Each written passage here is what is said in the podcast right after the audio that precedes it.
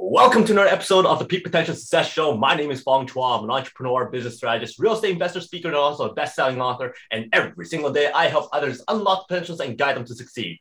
Today on the show, we have another amazing guest. He is somebody that's part of this community, this network of amazing people that I'm part of. And every single time I'm there, he just stands up because he adds so much value. He's always there helping people improve, and he's just just so full of uh, great business advice and nuggets of of little gold gold that you can actually get from him. So I'm absolutely amazed to have him here on the show. He helps businesses become stronger, better, and financially bulletproof. He loves to choose to make every single day the best day ever and every single day after that as well. So please welcome founder of Business Impact, author, and speaker, Mr. Wes Kowalchuk. Right on. Thank you so much, Fong. Um, I'm excited to be here and thank you for having me. Mm-hmm. Awesome. Well, thank you very much for being here and spending some time with us. Um, you're an amazing person when it comes to business strategies and helping people, people grow. But tell us how you grew to become that. That's an fascinating question. Um, so I, would like to, maybe I shouldn't say I'm a serial entrepreneur, but maybe I am. Um, my, I came to be where I am through a lot of failure. Uh, I had some success. Um, I grew. My fourth business was an oil and gas business, and I grew that from uh, from nothing to millions of dollars in revenue, and then lost it all. And uh, so, some of the lessons that I learned, um, you know, it was about seven hundred thousand dollars in in revenue with my oil and gas business.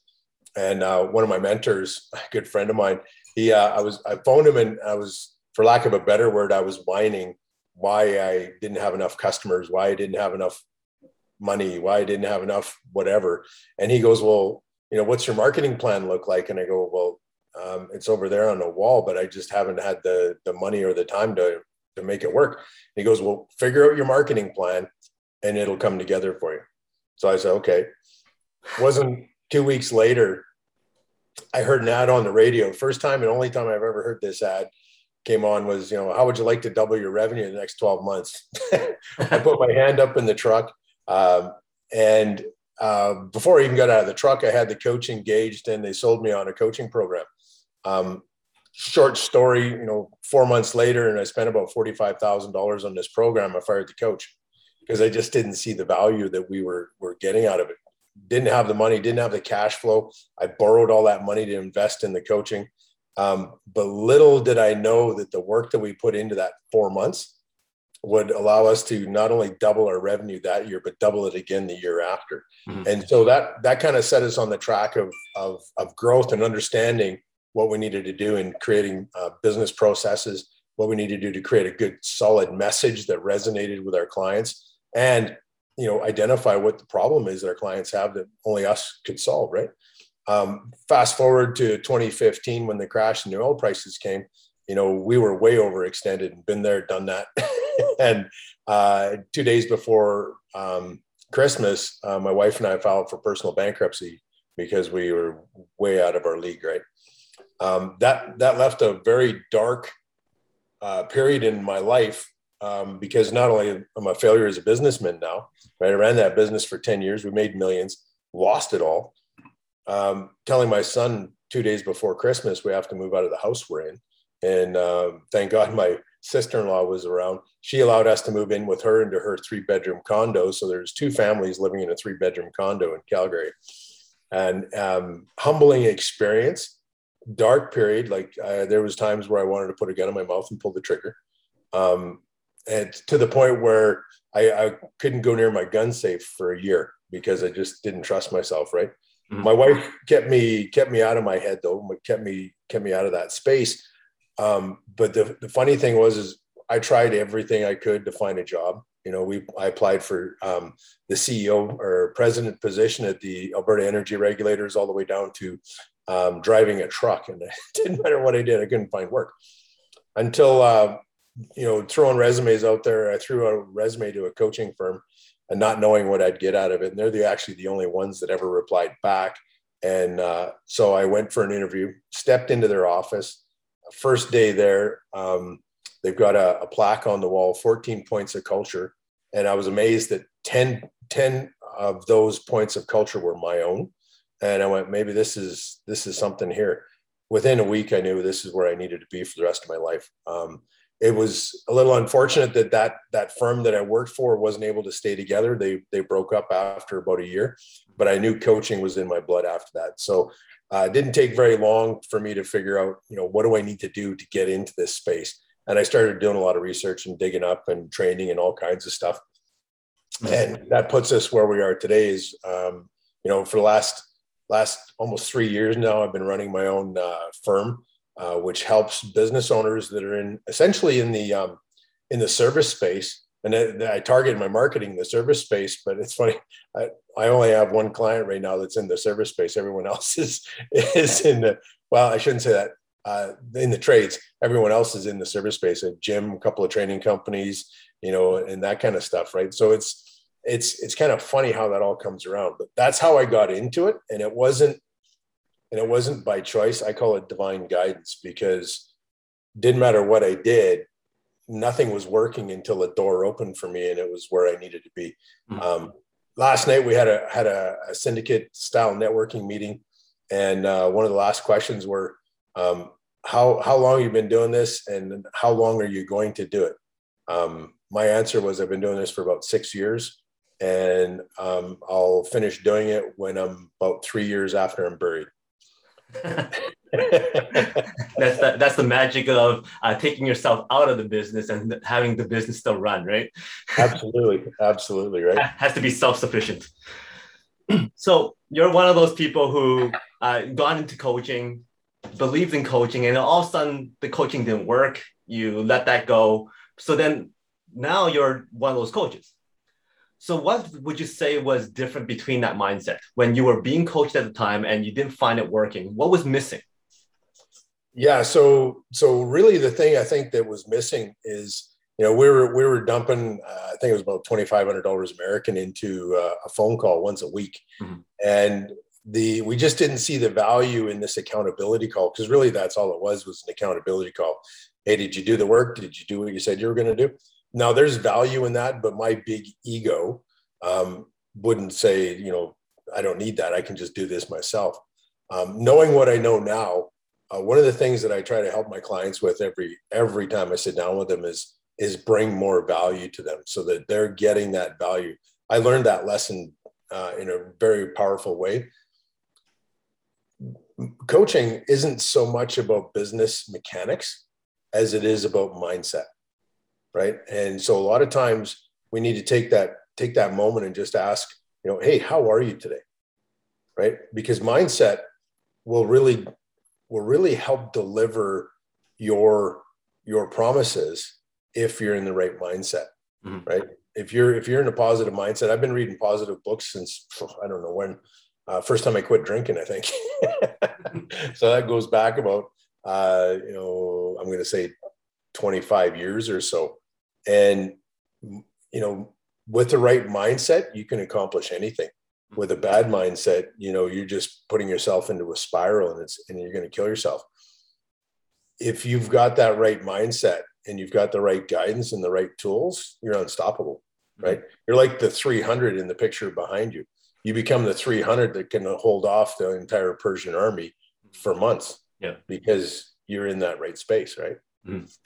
When when you're during that time that was dark and it was very down in your life what did you do? Like how did you overcome that that thought process of oh, you know what? This is what it is. I just have to accept it to i'm going to get out of this. Yeah so that's a that's a really good question. Um, one of the one of the biggest challenges i had um, was trying to stay positive like trying to be there. Now my wife was really good at talking me out of my head but at the same time, I also knew I needed to be reading better books. So I, I dove big time because I didn't have a job. I had, you know, 10, 12 hours a day to do nothing. So I would dive into reading books. I read um, Tony Robbins' Unleash the Power Within. I read um, Og Mandino's Spellbinder's Gift. I read um, uh, Todd Herman's Alter Ego. There's there's just a ton of books that that allowed me to figure out my mindset. And one of the one of the best things that happened to me is June of that year, and this is going to sound weird, but June of that year, my daughter tried to commit suicide for the third time. Mm. that's the best thing that happened to me that year because what happened was is it allowed me to have a conversation with her about getting her into a long-term drug treatment. I put her into that long-term drug treatment at the age of 20. And the way that drug treatment works, it's uh, in Calgary. It's called the Adolescent Addiction Recovery Center, or ARC. Mm-hmm. Uh, amazing facility. I put her in there, trying to do everything I could to save her life, not knowing that at the time I did that, it would save my life as well. Right. Wow. So uh, I've been a long-term alcoholic and addict. Um, my daughter and I are one week apart in our sobriety dates. And that set me on a path of self discovery and self growth like I've never been on before. Like I said earlier, I've been reading positive books for 25 years, but the last five and a half years have just been like a skyrocket of how does my brain work? How do I, how do I reprogram my brain from this old way of thinking? You know, um, Joe Dispenza talks about your your your um, neural pathways in your mind that are especially go-to's for addicts and alcoholics they're like four lane highways they're super highways that as soon as something happens boom you're on the 401 doing 110 miles an hour and, and next thing you know you're going oh my god why did i do that um, what joe dispenza talks about is taking that that highway and breaking it back down stop using that highway and start creating new neural pathways because our brain is so plastic you can actually repurpose those neurons and put them back into a new neural pathway. So I started down the road of recovery, which started out just like a little grass trail in the woods. And it's now become my 401 highway, right? When stuff goes sideways, I don't go back to using, I go back to, you know, okay, what do I need to do to, to get through this? What are mm-hmm. the tools I need to do to make better decisions? What are the tools I need to manage my emotions better? And that's one of the powerful things is realizing that you know as human beings we need to be the ones that control our emotions not emotions controlling us because when we let our emotions control us we make really bad decisions and and so that's one of the powerful things that i've that i've been going through for the last five years and that's really led me to help out my coaching clients because i really can understand how the brain works and when they get stuck in a space i can i can relate to that because i've been there and I go, this is how you get unstuck. Mm-hmm. This is the kind of stuff you need to do. You know, how, how many people meditate? Right? Not very many. Right. And and most of them, like me, go, well, I don't even know how to meditate. Where where, where, where do I begin? And so I started meditating, guided meditation, doing some uh, stuff that Joe Dispenza recommend recommended, but it doesn't just end there. But the idea is daily habits, daily thoughts. Your thoughts in your mind are like flowers and and vegetables growing in your garden. Mm-hmm. If you let the bad thoughts come in like weeds and you don't pull them out right away and toss them, those bad thoughts overtake your garden. And you next thing you know, you have a weed patch for a garden instead of a garden. And so we have to be very cognizant and, and awareness is the, the big thing. Being aware of what your behavior is, being aware that you've got a bad thing going on. As soon as you're aware of it, you can start to look at ways to fix it. You can start to pull those weeds out and get rid of those bad thoughts. And then you can start to see your life change. Right. And it's it's just like a harvest. You got to plant the seeds first and then wait for harvest to come. You can't, you're not like a farmer where you plant in the spring and then next weekend you go harvest. Doesn't work like that. You know, you got to wait 110 days before you get into the harvest mode, right? So it's the same thing. Um, mindset is huge business mechanics, uh, there's a little bit of knowledge that you need to have around finding that predictable process that works. And I've got one of those. I'm, I'd, I'd love to say I created it, um, but I've, I've actually just copied it from all the gurus, all the experts, and we've narrowed it down into, into six pillars that allow a business owner to figure out uh, what they need to be doing mm-hmm. in their business. And, and I, I don't know how many business owners I've talked to in the last, um, last year, maybe 500 or so. The vast majority um, don't know where they're at financially in their business. They mm-hmm. guess. And so one of the biggest pillars that we start with in, in my coaching programs is we start around financial mastery, understanding how do you read your P&L statement? How do you make that work? Mm-hmm. Right. And then how do you monetize it? Right. Most people don't understand that you know hey this is my gross profit margin and that's the best it's going to get well, there's certain things that you can do to change that. But if you don't know where you're at on the scale of where everyone else in your industry is, you don't know what your financial potential is in your business. Right. So let me let me give you an example. Um, most trade most uh, trade companies they'll they'll typically have between thirty to thirty five percent uh, gross profit margin, right? And I know from experience that if they're not getting fifty percent gross profit margin on all their projects, they're not paying themselves. No. Right. Because I've had enough clients go through that process. And man, why are you stealing from your family to pay your business? Hmm. Get your profit margin up to 50% so you can pay yourself and feed your family. Right. And so when when you're looking at, you know, let's take an electrician, for example. The average electrician's profit margin is probably 45%. That means 50% of the companies that are operating are below that Mhm. which means they're not making enough money. They're stealing from their family. Right. And then there's 50% that are above that. The 50% that are above that are the companies you want to kind of emulate because they're the ones that are doing more things right. Mhm. Right. And that's essentially what I help my clients figure out is, you know, what aren't you doing right? What don't you know in business? And a lot of that comes from my own my own pain. Right. I'm bald for a reason. it's not natural. I had to wear this off, banging my head on a wall, frustrated as all get out. Mhm. Like that's the only reason why I even bothered to hire a coach in the first place is because I was so frustrated with hiring staff. I was frustrated that I wasn't making enough money. My cash flow looked like a really bad heart rate monitor. It looked like I was my business was going to have a heart attack. And when you're that frustrated, you're open. Your ego is ready to become humbled. And when your ego becomes humbled, you're willing to accept advice. Mhm. And that's when you can really start to make a change. Right. That's that's what happened for me in a big way. I'm going to circle back to a few things that you said there. Uh, you mentioned about creating those habits so that you can have that positive mindset for a continual uh, period of time. Now, lots of people will sit there and go, well, yeah, it's easier said than done. Um, I want to change my habits too, but you know what? That that pizza cake looks very very good, and oh, I'm on my diet for five days. I think I should take that cake. Or oh, that new show sounds very good. I'm gonna jump onto that. I'll, I'll put this aside. I'll get back on it. Did you have any mind hacks that kind of you you forced or tricked your mind into going? You know what? I'm gonna I'm gonna be really consistent on these things so that eventually it became that habit. Right. So there, there is some. Um, I use affirmations, and and people go, well, that's that's just woo woo stuff, right? Um, well, if you're if you're really serious about it and you dig into it. So when I first started doing affirmations, um, was about uh, almost three years ago. I did a, a a weekend training program with a good friend of mine, Rael Kelly, from Strategic Pathways, and he talked about doing doing your affirmations coming from a place of power and a place of authority right? And the funny thing is is when you first start telling yourself these affirmations your brain goes bullshit. Bullshit. Because it knows that that's all bullshit. Mhm.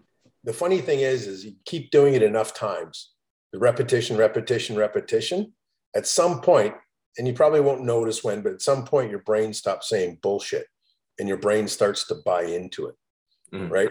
And so one of one of my affirmations the eighth one was um, i'm ready for the world to hear my story right?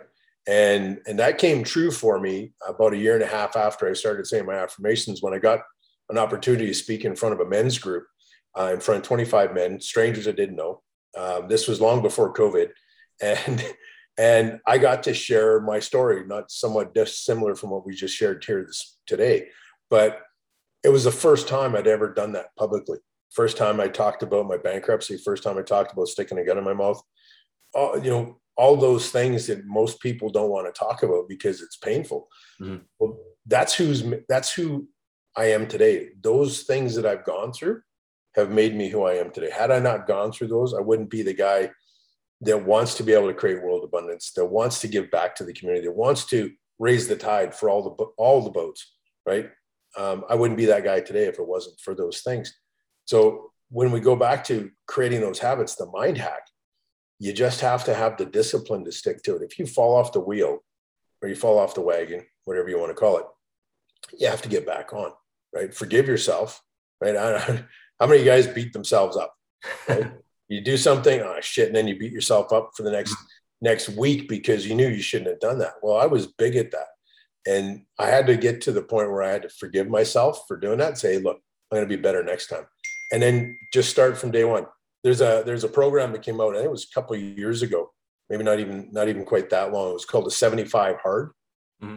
Oh, yeah, you, had, you had to work out 45 minutes twice a day. One of them had to be outside and you had to read a good book and, and there was a list of things that you had to do. And if you failed in any of those things, you had to start the 75 days from day one. Yeah. Um, and so I'll, I'll, tell you right now, I never finished it. I restarted that program about 15 times, and and then I finally gave up on it just simply because it was just there was too much discipline needed for me to make that, and I just couldn't do it. Mm. But if you can if you can create that discipline in your life, if you can do a 75 hard, you can accomplish anything mm-hmm. because that's the discipline that you need to create to become that high performer, mm-hmm. right? I don't quite being in Alberta. You're probably being in Alberta. You probably have to schedule that 75 day thing within the summertime because working outside, working on outside in the wintertime is not going to be fun. no, no. I have a I have a, a, niece of mine that follows that Wim Hof method where you go running in the cold. Uh-huh. Well, she went running last winter in minus 20 with a tank top on and froze her froze her chest and it was just nasty.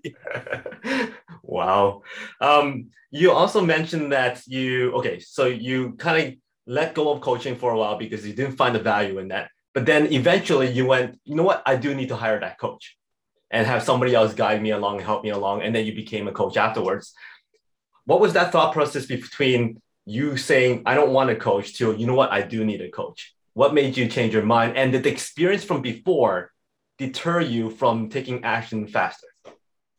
Yeah, so so I never never rehired that coach or never got another coach again. I only hired the coach the one time. Um, but for me to get to that space of hiring that one coach, I knew I knew I was struggling enough in business that I, I knew there had to be a better way, mm-hmm. and I knew I didn't know the way. And I'd had enough mentors along the way that you know they were good but they didn't have the vested interest in guiding me the way i needed to be guided. So when that coach came along that said hey you know you want to double your revenue this year that's exactly what i needed to do because i knew if i broke that million dollar mark and i got into that higher higher income level then my life would change my business would change everything would be better. Mm-hmm. and you know what? It did. It got better right? Uh, by the second year when we doubled our revenue the second time in a row you know we'd done almost two and a half million dollars in revenue. I'd taken my first vacation in uh, seven years. Wow. I was gone for six weeks. I only phoned back to the office twice. And that was simply because nobody phoned and i'm going everything okay back there? Right? And so we created those processes that we need so the business would run without me. Mm-hmm. and the challenge was because I didn't keep that coach engaged, I look often look back at it and go, had I kept that coach engaged to guide me through the rest of the growth of my business, would I have gone bankrupt? Mm-hmm. Right? Would I would I have ended up in a place where I was over leveraged? And and and I often think, well, obviously that was meant to happen because I'm in the space where I need to be right now, mm-hmm. and I'm loving being here. Um, but there's still that that thought every once in a while goes, you know, what would have happened had I done that? I, I know my life would have been different because I probably wouldn't have gone bankrupt. I probably would have been able to scale my business and ride out the uh, the downturn and continue to grow. Mm-hmm. But that's not where I was meant to be. And sometimes, as as humans, we also need to realize that when you know doors sometimes need to close, but when a door closes, another one opens. Right. And we need to have the courage and the fortitude to walk through that door and say, okay, what's what's what's on the plan here? What do i need to do? And you know one of the things that one of my one of my best friends um, he described me he said one word uh, to describe you would be tenacity. He said you don't you don't have quit in your vocabulary. And i have to apologize. I'm, I'm a little bit emotional right now. Uh, when i look back over everything i've been through through my alcoholism through uh, divorce through destroyed relationships and all that stuff that went on with all of that. Um, I, have never given up. I've always driven forward. There's got to be something better. There's something to to drive forward to, right? And and even even when it's even when it doesn't look good, uh, you know, like the beginning of the beginning of COVID, for example, I lost one of my one of my biggest clients, um, and that was a ten thousand dollar hit to my my monthly revenue, mm-hmm. and that was pretty big chunk. And so, what do we do, right? So, it gave me the opportunity to go find a bunch more clients and and and really have a bigger impact on where I needed to be. the The idea is, you know, if if life is beating you down, just keep getting back up right it's not it's not how many times you win it's how many times you get back up mm-hmm. right because life is life is meant I, I, believe life is meant to be a challenge to force us to grow to become better human beings right and if, and if we accept that challenge it doesn't necessarily make it easier but it, it, it gives us that guiding light that you know hey this is there's a lesson i need to lean here there's a this challenge is forcing me to be stronger. So let's accept it. You know, when you pray to God, say, God, give me strength. You know, he doesn't, he doesn't give you, you know, Atlas or Arnold Schwarzenegger body overnight. Yeah. He goes, here's a membership to the gym, dude. Right. Yeah. You ask for more wisdom. He goes, here's more problems for you, dude. Figure it out. Right. You ask for, you ask for, for, um, serenity. Right. And he throws chaos into your world so that you can learn serenity. Right. Mm-hmm. And and at the end of the end of the day, and this is the biggest thing I learned about the Serenity Prayer because I, I, I brought it up here. Um, Serenity Prayer is you know understanding the things that you you cannot change, accept the things or understanding the things you can change, accept the things you cannot change, and the wisdom to know the difference. Mm-hmm. And you know, all through my life, I've had that on uh, on my wall in my mom's house. I grew up with it. Um, her her uh, my dad was an alcoholic most of the most of the members of my family were alcoholics. I became one. My some of my kids became alcoholics. Um, but truly, when you identify what that definition of serenity means, is you can only change you, how you how you accept the world, how you interact with the world, and you can choose to respond or react to a situation. Mm-hmm. And if you understand that, and you understand that you can't you can't control persons, you can't control uh, places, you can't control things, but you can control how you interact with it. Then serenity comes into your life. Mm-hmm. And when you have serenity, you can accept any challenge in the world and you will be able to overcome it. Awesome. That is powerful stuff. yeah. And, um, and it's true when when you talked about challenges and overcoming challenges, and then you also mentioned about the COVID and uh, how that changed businesses and affect, uh, impacted you what did you what was that shift for you in your business to allow you to kind of navigate through this whole uh, COVID situation? Wow, that that's you know it's it's it's funny, but you know we we spent a lot of money learning some very expensive lessons, um, and you know we we were looking doing some outsourcing, you know, a whole bunch of stuff around marketing and stuff, and the vast majority of it didn't work out because we didn't do it right. We weren't managing it properly, but we learned those lessons in the process, right? And you know, when we look at how COVID's affected business, you know, there's there's three kinds of, of business owners in this world. There's the ones that are looking looking how do I pivot? How do I take advantage of the situation, right? And I often go back to um, you know when I work with my clients, I go, you know, in every downturn, there's there's even greater opportunity.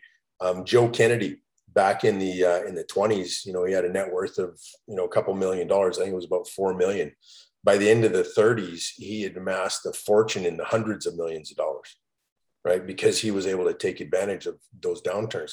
So the first group of business owners, when there's a downturn in the economy, when there's challenges, they're looking for ways to take advantage of it. How do we how do we do this?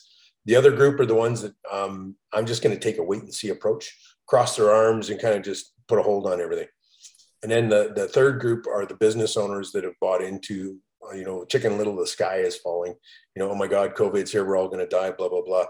The sad part is, you know, over the last 18 months, those business owners are no longer in business. They've gone mm-hmm. bankrupt. They've had to close their businesses down, but that's left a big void, right? That's left a big void of opportunity for business owners to come in and fill that need because there's a need, mm-hmm. right? And so, how do we identify what that need is, right? And probably the best way that I've I've used to identify for us to get through there is the need for business owners to do two things. And I've, you know, we've done a lot of uh, research around this, but most business owners are struggling to get more customers. and or they're struggling to hire more employees, Mhm. right? Better employees, keep and retain employees are the two biggest problems I see with most business owners. And so, you know, we're we're putting together a program, and I, I can't really talk about it, but it's they, it's geared around solving both of those problems by providing expert advice and and consult into those areas for every single business owner at a fraction of the price of what a consultant would cost you. Mhm. So we're we're super excited about that, and that's that's kind of the the the space where you know if a business owner knows what to do and he's not willing to do it, you know, shame on you. But if he knows what's wrong and and he's been given the tools to go and do it and he's willing to do it, you know, let's encourage him to go be a winner, Mhm. right? Win. And and the more business owners that we can get to win, the better our world's going to be. Like think about this. Um, 50, I think it's 59% of Canada's economy is based on small business, right? And in some some places you you read it might go as high as 80%. Mhm. But when you think about this, 90, 94% of businesses in Canada are small businesses, Mhm. right? 0.6% are large multinational corporations. And then there's a little, you know, gap in the middle that's the, the medium-sized businesses. Out of that 94% of small businesses, 96% of them never make a million dollars in revenue. Mhm. Why not? Well, it's, they don't know what they don't know about growing a business successfully. Right. They, they're really good at the tools. They're really good at the skill set. Uh, they're really good at their craft. Right. One of my one of my clients, I helped him grow 133 percent right in the middle of COVID in nine months. Right. In 10 years in his business, he'd never broke a two hundred thousand dollar a year uh, revenue, Mhm. and in nine months he did three hundred and thirty three thousand, and he was still growing. And he told me just before Christmas, he said, "You know, Wes," he said, "I thought all I needed to be good in business was to be really good at my craft." And he said, "You've proven me that that's not the case." Mhm. He said, I need to know business. I can't just know my craft. I need to know business. And that's the challenge with those 96% of small businesses is they don't know how to predictably grow a business. And the key word there is predictably. Right. How do you generate the predictable leads you need? Right. So that every week you know exactly how many leads you're getting coming in the door. So I, I like to use this rule of 10. If you've got, if you want to grow your business by one client a month, Mhm. that means you need to book 10 meetings somewhere in that month Yep. right? 10%, 10 meetings, you close one. To get those 10 meetings, you have to talk to 100 people. Yep. Right. So that's the rule of 10. Well, how do you find those 100 people? Well, if you go networking or you base it on referrals, you know, can you can you guarantee that you're going to get 25 leads a, a Mhm. week coming into your business?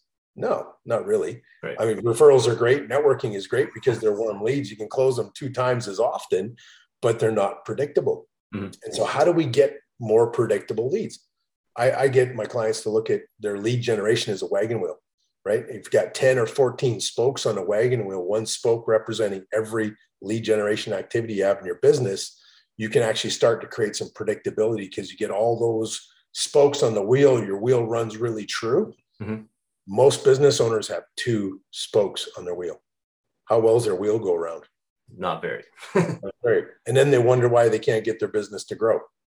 Right. Mhm. And so that's the challenge. So we've we've created a system to help them figure that out and how to implement that so they can start to get predictable lead generation working. Mhm. And when they have that, then we can start to look at getting their back end working so the back end can manage the, the, the lead generation. Leads, leads are the fuel for your engine, right? The back end is all about making sure the engine's well oiled and greased so it runs right. And then when you can get to that space, you can buy back your time. You don't need to be the guy running the running the business. The business runs on its own without you. Now you can turn around and sell it for maximum value. And that's what a business is really all about is a business is just a vehicle to provide you the lifestyle you want. Mhm. Right. Most people end up in a business after a couple of years that they, get stuck. They created a job for themselves and they don't know how to get out of it. And my whole goal at Fong is to help business owners, first of all, understand what they don't know about growing a business, give them the tools that they can grow it. And, and then if they want to grow it to, you know, be the next um, Uber, by all means, you know, you want to be Elon Musk, go for it. If you've got the right vehicle, you can make it happen. Mhm. Right. If you just want to have enough money so you can go on a vacation every other month, you can do that too. You don't have to suffer with a job that you created that pays yourself and you just you, you hate it after a few months or a few weeks or a few years mm-hmm. you don't have to to to do that there's ways there's ways to make it work and it, it doesn't matter if it you you you come to me for advice go to you for advice because I know Fong, you're you're in a very similar space. You know, there's there's all kinds of business coaches out there. Find one that you can relate to that that makes sense and then go do the work. Mm-hmm. Right? And then you can you can live the life of Riley. Right. Awesome. But if if you're not willing to do the work, you're not willing to listen, you know, go ahead. How's that working for you? That's true. You got to where you are. Um, your uh, what you talked about before about the six pillars. Um, yeah. Would you be able to kind of give us a quick little synopsis of those six yeah, pillars? Absolutely. Like I said, the first one's financial understanding how to how to monetize your P and L, looking at the numbers and knowing what they mean. That was one of the biggest mistakes that I made in, in my business going bankrupt. Is I didn't understand what the numbers. I mean, there when I look back after after I went bankrupt and I started doing some research on understanding your finances, there was little red flags that were starting to appear back in 2014 that had I noticed them, we probably could have averted what we did, but didn't they didn't weren't bright red flags throwing themselves in my face. So I didn't see them, right? So understanding your finances, that's the first pillar. Uh, the second one is understanding how to get marketing to work for you, mm-hmm. right? 60% of people that you ask them, you know, is marketing an expense or an, uh, an investment, 60% will tell you it's an expense. And those 60% need to come talk to me because they're doing it wrong. For every dollar you spend, you should get a return on your investment, mm-hmm. not just keep throwing money at the wall and, you know, praying for the best. So understanding how to make your marketing work. Then the second, the second part to the second pillar is the sales because they, they kind of go hand in hand, right? You have the, the lead generation, then how do you convert them to paying customers? Once you have that piece worked out, it's great. Uh, most people have a sales process. 99% of the time, it's not written down mm-hmm. and they don't track it. So they, they don't know if it's broken or not. They just know it's not working like it should. When you ask them, what's your close rate? Most of them go, well, it's about 30%, but they're just guessing. They don't really know. Right. So there's a lot of lot of pieces to a sales process that that it needs to make work.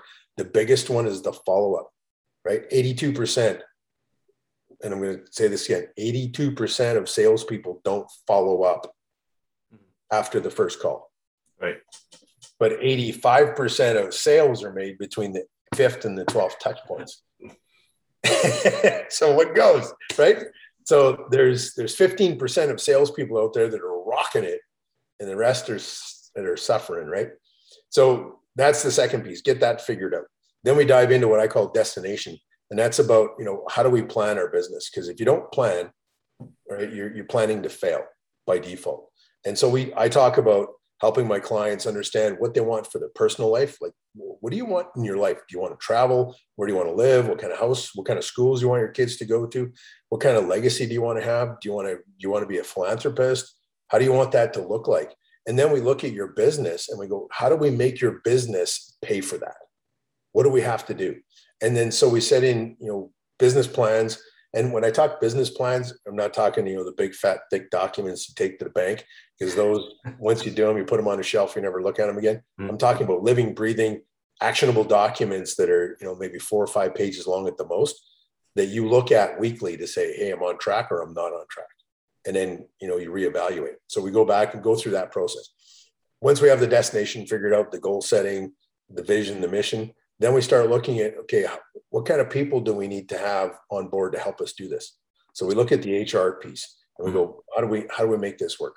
What we look at your um, organizational structure and we start to vision vision out you know what is it going to look like five years from now? How many how many positions are you going to need to grow your business the way you want and then we start putting roles and roles and procedures in place for all of those people.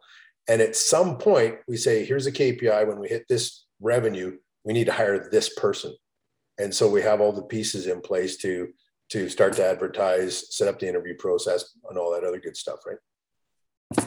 The the uh, fifth funnel or fifth pillar pardon me is about creating high performance decision making teams. And that comes down to building teamwork and culture mm-hmm. So that then, and really, in essence, what it does is it provides them accountability and responsibility to make decisions without you. so you don't become the bottleneck in your business anymore and it gives you that freedom to step away from the business mm-hmm. let them run to the day-to-day stuff and you can work on your business to grow it as big as you want right right and when you can take friday off and the business doesn't crumble it still makes money then you know you're ready to scale your business. Right because you've got everything working like it should with the with the leads you have coming in all you have to do is turn on your lead flow turn on the tap flood those leads in there. Now you can scale your business as big as you want because it's all set to do that. Mm-hmm. Most business owners don't do that. They try to scale their business and they run out of enough leads and it goes boom, right? It's like running out of gas on the on the on the highway. You, you all of a sudden you're stranded on the side of the road and they can't figure out why, mm-hmm. right? Same same reason, right? And then the last the last pillar is all about kaizen, and I call it kaizen because it's all about constant improvement. Go mm-hmm. back to go back to your financial and look at it and go how do we make this better? How do we improve on it? Right? Ask yourself questions like what worked well this week? What didn't? What do we need to change to make it work better? Mm-hmm. and then do the same thing for each one of the pillars. Do the same thing for your marketing pillar for your sales pillar for your destination pillar for your hr pillar and for your teams pillar and then you just keep doing that you're constantly improving it and you will find you have created a business that works without you and when you have a business that works without you, it's it's got an exit strategy built into it. You can sell it for 10 or 15x uh, pre-tax pre-tax profit versus what the standard is in the industry right now, which is about three times. Mm-hmm. Right. So think about this: if you've got a million dollar business, right, and the pre-tax profit is three hundred thousand dollars, that means you can sell it for about nine hundred thousand dollars. Right. Wow. But if it's if it's because it runs without you, you can sell it for 10 times that. Now you can sell that business for $3 million. Wow. Big difference. Yeah. Right. The challenge is, I'm going to say 90% of businesses won't be sold for that kind of, I mean, 90, 90% won't even be sold. They just get chopped up for parts because mom and pop have run the business for 30 years. They've never created systems. They've never done any processes. They take them out of the business and there is no business right? And I have a really good example. Um, a gas station that uh, used to be in my mom and dad's hometown. I used to fill up there when I was running my own gas business, and it was great. It was right off the highway, like ten feet. You're filling your truck up. Mm-hmm. They were trying to sell their business for six hundred thousand. They never did. It was on the market for about five years, and they eventually uh, took the pumps out, sold off the inventory. I don't know if they got a hundred thousand dollars for it, right? But that means that they're five hundred thousand dollars short of their retirement nest egg. Wow. That's a huge, huge problem. And you know, talking with Sharon Shore from uh, Alberta Business Sales, she said there's 185,000 businesses the next five years in Canada that are going to be up, wanting to be up for sale because the, the owners are going to retire. Only about 10% of them will be sold for a profit. The rest will be chopped up for parts. Wow. That means that means there's like 170,000 businesses out there that need help to get them to a place where they can actually sell it. Well, the importance of those six pillars. Oh, it's huge. It's huge, huge. But most business owners don't know what they don't know. So my game is to help educate them, right? Yeah. So I do webinars uh, once a month. Uh, actually, I've got a webinar coming up December 7th. Um, I'll put some information out to you here as soon as I get the landing page done for it. But it's it's all about learning uh, what it is you don't know to grow a business, mm-hmm. right? Because like I said earlier, you know, we're all good at the tools, we're all good at the craft, um, but we don't know how to grow a business. Mm-hmm. You know, when I started my oil and gas business, I hey, I can do that better than you. I could. I looked at the ticket and going, "You're making that kind of money? Get out of the way! I'm going to go do this." and I I went and bought a truck. I went and bought a trailer, and I said, "I'm in business. I'm doing this." I didn't have a clue what I was doing. Well, not a clue, right? You know, I started with 50 grand and I spent 150 the first year. so whatever whatever business plan you come up with says, "Oh, I need this much money," uh, triple it. um, uh, you, you, talked about doing webinars and educating and and helping people. Uh, another way you do that is uh, you, you utilize your book as well. Um, absolutely, absolutely. Um, my book uh, I wrote it's uh, I created it. It's called the Cash Flow Creator and in there, I cover eight strategies that a business can apply, an owner can apply to his business today to start generating profit. Um, and it's and it's really simple. It's geared around the five areas that make money in your business. Mm-hmm. Most people don't know that. the 80 20 rule. Everybody's familiar with the 80 20 rule. So 20% of what we do creates 80% of the results, right? And, and I love sharing this with my, my clients. Take your customer list, identify based on revenue the top 20% of your mm-hmm. customers, and you can add up, they'll do 80% of your revenue, right? So why are you looking for more customers when you should be focusing on helping those 20% become better right. or look for more customers like that 20%, right? So the 80-20 rule is, is real simple. More leads. How do you generate more leads? And we talked about this, creating that consistent lead, predictable lead generation effort. Then converting them to more sales. Then getting them to come back and buy more often from you, which is really comes down to the customer experience. Mm-hmm. And I like to use the term the customer ladder, right? first time they buy from you, they're I call them a trier. They're trying your stuff. If they come back a second time, they're a buyer. If they come back a third time, they're a customer. Fourth time, they're a client. If you can get them to the top rung by using a great customer experience and a, and a CTO, which is a chief thank you officer, mm-hmm. you have a raving fan. And when you have a raving fan, you can get rid of your salespeople because now your customers become your salespeople, mm. right? That's getting them to come back my, more often.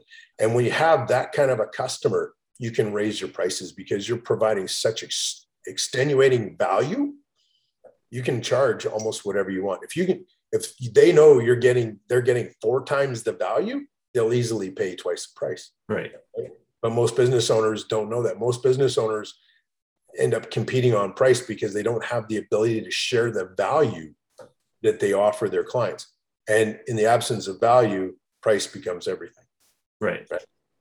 And then the last one, of course, is getting creating more profit, which is all about managing your costs um, and and understanding your finances. Really, mm-hmm. nice stuff. Make sure everybody out there, make sure you pick up that book. Um, if you were given the world stage to speak for one, two, three minutes, so that you could spread one message for everybody to remember you by, what would that message be? Um, that would that message. That's a good question. Um, I would love for everyone to to realize, you know, become students. You know, if you're in business as a as a business owner, you need to really learn what it is about growing a business. Right? It's not just managing it, but growing it because you have the ability. And I want to share this. I, talk about creating world abundance, and I want to paint this little picture for you. You know, I read a good book by Grant Cardone. It was called The Millionaire Booklet. Hour long read. He said he wrote it in two hours but what hit me was most powerful in that was uh, he was at a fundraising event, 250 people in there, and he said all he had to do was look around the room. Everybody was tapped out, emotionally, physically, mentally, and financially. He said they were a million dollars short in reaching their fundraising goal, and he said there was only one guy in that room, him, of course, that could make up that difference. But what what made me sit up and take notice is he asked, why was there only one? Why not 10? Why not 20? Why not 50? And the drug treatment center that I took my daughter to, they have a big uh, gala fundraising event called the Gala Mir- Miracle Gala. It's same thing, 250 tables or 250 seats. And I look at that thinking, go, you know, what if we were able to help 20, 50, 100, 2,000, a million business owners 10x their revenue over the next 24 months? What would change for them? What would mm-hmm. change for their families? what would change for their employees? I mean, obviously they get to hire more employees, but you know, if they created a great culture within their business where employees were engaged and they came to work and they seen that their their leadership gives back to the community, it trickles down everywhere. And if that trickle down happened in, in the in the business community and in the community where they they live, work, and play, someone comes banging on that employee's door at eight o'clock at night saying, "Hey, could you donate to this great cause?" What are the chances that employee would donate? mm. what would happen in the community, right? It would raise that community up. And that's really what my goal is, is to create world abundance by creating business success so that business owners give back. So we don't have just one or two businesses in the community that give back. Because if you look now, you'll see, that, yeah, there's maybe a handful of business owners that give back consistently to the community. But why not a hundred? Why not 200? Why not a 1000 mm-hmm. They give back to the community and just raise everything up. Do you think we could get rid of poverty? Do you think we could get rid of homelessness? Do you think we could get rid of world hunger? In a heartbeat, in a heartbeat. But most business owners don't understand how to grow a business predictably. Well, so creating world abundance, my bro- my brother. Good stuff. Um, before I let you go, I'm going to ask you five more quick questions. And I'll give you the first thing that comes to mind. Um, Hollywood calls and goes, you know what, Wes, we need to do a biopic on you. Uh, but you get to choose who your who your co-star is gonna be. We're gonna have you play you, but you could pick somebody to play your best friend. Who would that be? Keanu Reeves, hands down, Keanu Reeves. awesome. Keanu Reeves comes to your place and goes, you know what? I need to get to know you better before I play this part. Um, so let's get together. But I'm hungry right now. What's that special dish that you could prepare for? Oh, that's a good question. Um, hmm. You know, I'm gonna I'm gonna say lasagna, but it's probably not what I would do. awesome. Um, it's probably bought, right? uh, you know, steak. Steak. I'm a big meat eater, so steak would be on the menu for sure. I would think. Nice. Um, you go, you know what? The best way to get to know me is to play Monopoly. But you know what? I have a different version of Monopoly. It's called Wesopoly. and uh, in it, there's there's these little tokens that you use as a playing pieces that represents you. Yeah. So what are the five items that represents you the most? Um, one would be a race car, the top hat. Mm-hmm. Um, I always think of ZZ Top and uh, Sharp Dressed Man. I grew up with that song, and so you know, being sharp dressed. I used to be in the army uh, years ago, and and I always felt the best when I wore my uniform. Mm-hmm. You know, brass buttons, polished boots. You know, look tall, you know, all that good stuff. So definitely that. Um, a piece of pie. Uh, I love pumpkin pie, right? So, um, and then uh, a rainbow. Nice. Because I think we're all striving to find that pot of gold at the end of the rainbow. And it's not so much the pot of gold that we find, but it's the journey along mm-hmm. the way, right? It's our journey that we have to look after. Um, and I don't know what the last one would be a pencil, perhaps, ah. because, um, you know, life's life's not written um, until we do it, right? So write it in pencil and, and draft it, and then go do it. Awesome, nicely done. Um, a hidden talent that not many people know about. Oh yes, I love shooting. I'm a I'm a I'm a pistol uh, pistol. I used to be a pistol a competitive uh, competitive pistol shooter, mm-hmm. and I, I definitely love my pistols. Every once in a while, I'll go to my safe and I'll I'll work the action back and forth just to get the feel for it. Um, it's a passion of mine um, almost as passionate about uh, off-road racing and wheeling. So. Oh wow, cool stuff. Um, and my last question is, what is success like? Give me a number between one to five, one to four. Uh, I'll do four. One, two, three, four. So, how is success like? The Mona. Lisa. it it's a it's a, a picture in time, and you know I, I look at the the Mona Lisa, and it's funny. It's funny you brought that up success is is being in the moment and and just in and soaking it in and so when you stand in front of the mona lisa you have to just be in the moment and soak in what the mona lisa represents. And i think success a lot of times um, you know in my, in my alcoholism and in my in my recovery i had an old timer tell me one time he said you know the past is done. The future we don't know about. And today is the present. You have to you have to be living for today. And if you got one foot in the past one foot in the present you're pissing all over today. So stop doing that right? Live in the moment. And that's what i think success is all about is living in the moment being there with your kids being there with your wife being there with your loved ones with your parents being in the moment it can change your perception of what success is a big way success isn't about the billions of dollars in your bank account success is about the people you have around you mm-hmm. Your network, your network is equal to your net worth. So be in the moment. Awesome. Nicely done. That is how success is like the Mona Lisa. Um, if anybody wants to get in touch with you, get a copy of your book, look at your webinars, and sign up for courses, what's the best way? Probably uh, email or text message. You can email me at wes at business impact.ca mm-hmm. or uh, text me at 587 832 5596.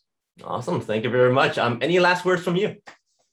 no, man, I just uh, really appreciate the opportunity to share my my journey and my story with uh, with your audience. I really like the uh, really appreciate it, man. Thank you so much. Awesome. Thank you very much. For everybody else, remember to uh, contact or get in touch with Wes. He has a lot of great stuff to share and a lot of great content as well. Get his book, um, sign up for some of his courses. And uh, it's been a great time talking to you. Thank you very much for your time and your stories and your, your wisdom. It's been a lot of fun. And uh, until next time, he is Wes. My name is Fong Chua. Until next time, today is the day to lock your peak potential. I'll see you later.